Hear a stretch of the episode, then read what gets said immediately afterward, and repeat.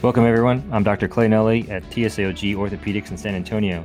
Tonight, I have the privilege of being joined by Dr. Matthew Smith. Dr. Smith is an associate professor of orthopedic surgery at the University of Missouri and was a senior author on a paper entitled Superior Capsular Reconstruction Using Dermal Allograft as a Safe and Effective Treatment for Massive Irreparable Rotator Cuff Tears Two Year Clinical Outcomes, which was published in the February 2021 edition of the Arthroscopy Journal. Matt, thank you for joining me today. Oh, yeah thanks for having me, Clay. This is uh, great. Happy to be here. Appreciate it. Let's start with basically kind of maybe just the basic background of the article and the impetus for the study and, and your guys' background with it, and then a brief summary of the overall findings.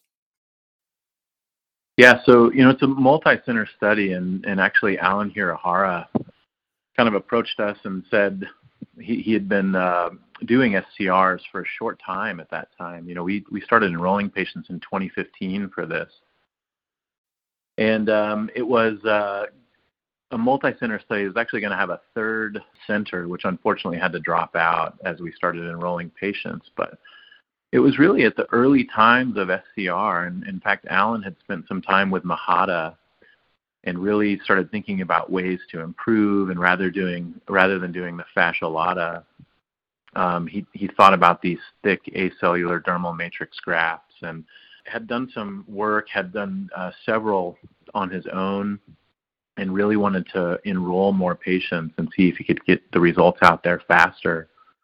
So he published one of the technique articles in 2015, and we initially based it on that. Um, and said, look, let's start enrolling patients, and uh, we're going to really be uh, interested in imaging. So we really wanted to focus on the imaging afterwards. Uh, Alan's great with ultrasound and um, said, let's see if these vascularize and what happens long term and, and how patients do. So, so uh, initially it was 10 um, patients per site just to kind of see how this whole thing would work. By the time we um, excluded some patients intraoperatively, generally because of either irreparable subscaps, grade 4 changes uh, in the cartilage, it was just down to 14 patients. Um, and ultimately, after a couple of years, they all you know, really did well. I mean, they, it seems to be reliable for pain relief. Um, their uh, VAS pain scores decreased significantly. ASES scores went, you know, from the 50s to high 80s. Forward elevation improved significantly from the 120s to 170s. You know, SANE score improved. Acromion-humeral distance improved and and really overall, I think it followed the trend of, of most of the studies that we're seeing with um, superior capsular reconstruction. Absolutely. I think it's really interesting. You touched on one thing that I thought was really interesting and that you guys did a great job with in terms of doing the ultrasound and evaluating the, the vascularity of the graft itself, and that 93% or 13 of the 14 grafts had some sort of evidence uh, for vascularity at one year post operatively. Uh, what, what, factor do you think that plays in, in the overall function of the graft? And, you know, obviously, in terms of long-term rotator cuff studies. You know, there's a very we know variable healing rates with the rotator cuff itself, the native rotator cuff, and now we're talking about a, an allograft uh, here. And so, is is that do you think one of the primary factors in terms of healing and or the function of the graft? Obviously, it's multifactorial, but uh, you guys looked at that specifically. So, what role do you think that plays? Yeah, so I think you know the the acellular dermis has been around for rotator cuff surgery for a long time, and certainly these new grafts are quite a bit thicker. And, and there's something about the dermis in and of itself that allows for you know tissue ingrowth and and uh, angiogenesis. And what what is interesting is the the size of the vasculature and, and, and sort of how it appears on ultrasound decreases slightly with time which I think is fascinating. It's like these initial robust blood vessels, you know, at six months come in and they're really obvious and present on ultrasound. And as time goes on, they kind of get smaller and more diffuse. And there have been some studies. Um, you have partners actually down there who have some studies on retrieval of what grafts look like, and, and these acellular uh, dermal grafts become a little more tendon-like um, and in some areas become almost indistinguishable from native tissue. So I think it's important, you know, in our study and, and a couple of other studies have shown that with time, the acromion-humeral distance kind of decreased, which I think is interesting. I mean, in, in terms of the graft and what it's doing and how it's healing. Um, I don't have an explanation for that. I mean, ours went from you know initially six millimeters to eight millimeters at six months, seven and a half millimeters at a year, and, and then at two years was only 6.7 millimeters, slightly better than it was, you know, preoperatively. And and you think, well, if you know the graft is healing and and vascular, um, you know, why why would that change? I mean, what about that would change? So you know, I don't have a great explanation for it other than the acellular dermis. I mean, just the nature of the dermal tissue and and all of its structures and pores, I think, lends itself to to healing and becoming more uh, more like the uh, the host. Yeah, absolutely. I think those are great points that kind of help try and better our understanding of, of how it heals and functions. A little bit into the indications. I think anytime we get um, a relatively newer procedure or a procedure that's starting to maybe become more mainstream, sometimes the, the indications tend to get expanded or the indications get to be applied to a, uh, maybe a wider variety of, of things than was initially started. So you guys did a great job kind of outlining that, um, you know, it's for massive irreparable cuff tears, but uh, not with bipolar cartilage loss or grade four or five Hamada classifications. Or you mentioned a couple of patients uh, fell out of the, um, the study because of um, irreparable subscap tears. So, in in what do you think are uh, those are obviously the primary indications? Um, are there is there anything else that you think you know? Sometimes some people have have indicated that maybe it's best for a patient that's less than 65 years old, or best for a patient that's more active, or um, in the editorial commentary that accompanies um, your guys' article in the journal, those authors even recommend as low as Hamada grades one and two, and maybe not even a grade three. So, uh, in your practice, you know, what are those? What are the things? Do you have kind of cutoffs, or do you have primary indications in addition to those factors that would lead you towards an SCR? Yeah, and so you know, primarily uh, doing shoulder, I feel like I have a, a pretty decent, you know, basket of tricks or uh, tool bag uh, and comfortable doing reverses and uh, tendon transfers and things like that. And and so when you when you narrow it down, um, or I I try to narrow it down, I guess you look at all of the, there's lots of studies on SCR, and and a lot of them are are pretty small, like ours, uh, 20 patients ish, and and they have fairly similar results in the in I think the right patients. And so so to your point, what's the right patient? I mean, for me I think they have to have decent function. I know there are reports of them, you know, reversing pseudoparalysis and things like that, but when I, I look at patients who are going to benefit from one operation as opposed to another, if I have a patient who truly can't raise his arm and has some arthritic changes, then then for me that's clearly a reverse. But if you have somebody who's in like the 120 degree forward elevation range, you know, they're above 90, they are active. Their x-rays are basically normal except for maybe some superior migration, so no significant arthritis. Expectations, I think expectations play a huge role. What do they want to do? So their activity level. Um, and then what are their symptoms? So if you have a patient who has relatively preserved motion, but overhead movement causes pain, or they get a lot of mechanical symptoms and kind of acromion-humeral rubbing and clicking that bothers them. In, in patients who don't have a, a massive loss of external rotation, who, who would potentially benefit from something like a tendon transfer, if they can't maintain their arm at their side uh, in an externally rotated position, if they have a significant lag sign, I think those those set them up for requiring a more significant operation. I think in general, it's it's good for pain relief it's good for patients who have have, have preserved um, activity. You know, patients who have relatively preserved motion, we know if, if they go through a reverse, they, they tend to be less satisfied. Some of them lose motion, and it, and it just doesn't feel normal.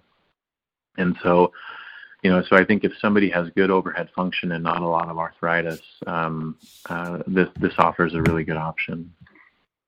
Yeah, I think those are really great great points of, of a really ideal subset or population for this.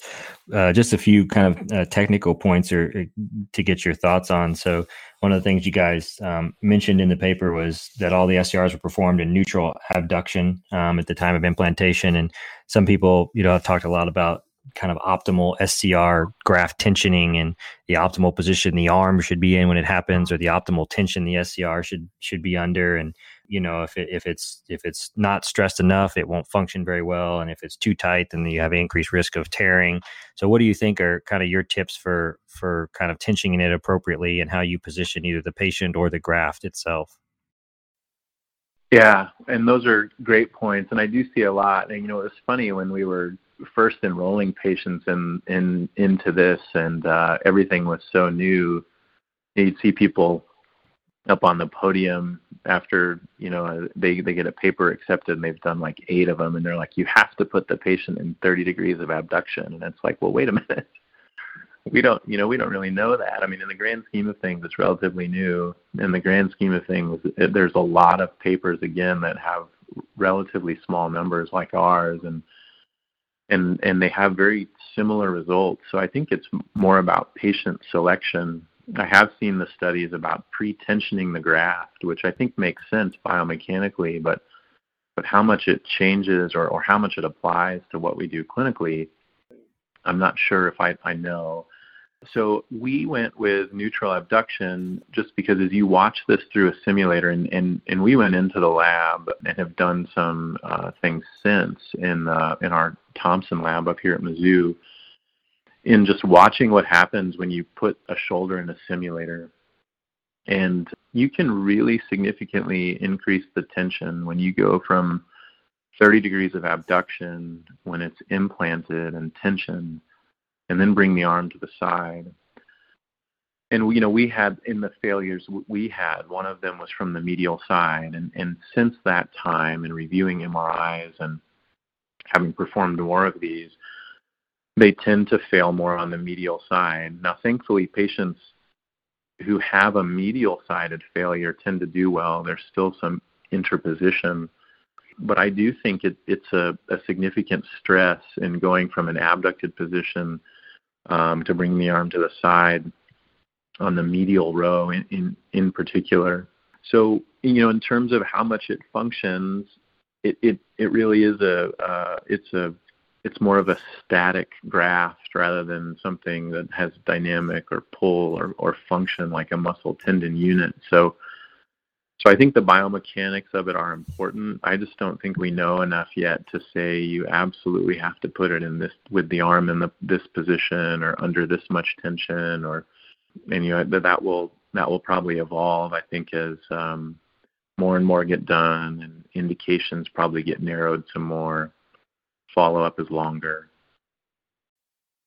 Those are, yeah, I think those are all terrific points. What do you think about um, over the top cuff repair or partial cuff repair in conjunction with the SCR? You know, some some of those, some people doing some of those studies and some of those comparisons are kind of come out, and the the results seem to be a little bit of a mixed bag or a little bit variable, and and, and even in some cases the the the outcome scores and the patient reported outcomes are even a little bit worse um, in in the cases where there's been a partial cuff repair or kind of an over the top repair in conjunction with an SCR. Have you done many of those, or what do you think about that? Yeah, I you know I haven't done a lot of that, and and sometimes to me it just comes down with a cost benefit. I mean, truly just in terms of cost resources when you're performing one of these surgeries, and then you know overall how much better can you make certain things. So, so if you look at just you know doing a repair and then adding something to protect the repair, or doing a good partial repair, you know how much do you need to add? We have we have excellent um, long-term outcomes of partial rotator cuff repairs in terms of what happens to the shoulder and how well patients do. So for me, I, I, I tend to be a pretty simple guy, and I think of well, um, if I can do a, a good partial repair their subscap is normal and I bring the infraspinatus up and and you know they don't have a lot of arthritis depending on what they're looking for can I add a lot by by placing a relatively expensive graft? Can can I change their outcomes a lot by adding one of these grafts and more anchors?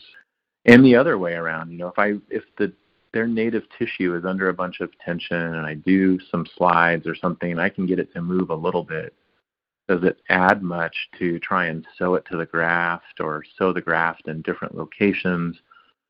or am I just complicating things? You know, am I am I putting tension on the graft in a way that there doesn't need to be, or in a way that has not been studied? So I I, I feel like you can definitely try to do too much, um, and and I think it's just kind of again trying to maintain kind of a specific goal. What does the patient want? Uh, what do they have when I enter the operating room, and how am I going to make them better? Yeah, I think those are all terrific points. I think uh, one of the things, or a couple of things that Steve Burkhart has, has, taught me is there's there's probably more rotator cuffs that are repairable than maybe some people think if you if you do kind of some of the techniques like you did, you mentioned with some slides and mobilization and things like that. But if you do those things and it's still under a ton of tension and it's and you can't and you can't repair it, then you know what are you adding by you know really repairing that or repairing that still under a lot of tension with the graft? And so I think that uh, those are definitely really important points and and nice technical kind of notes with it. Matt, thank you very much for joining me today. Yeah, thanks a lot, Clay. Be well.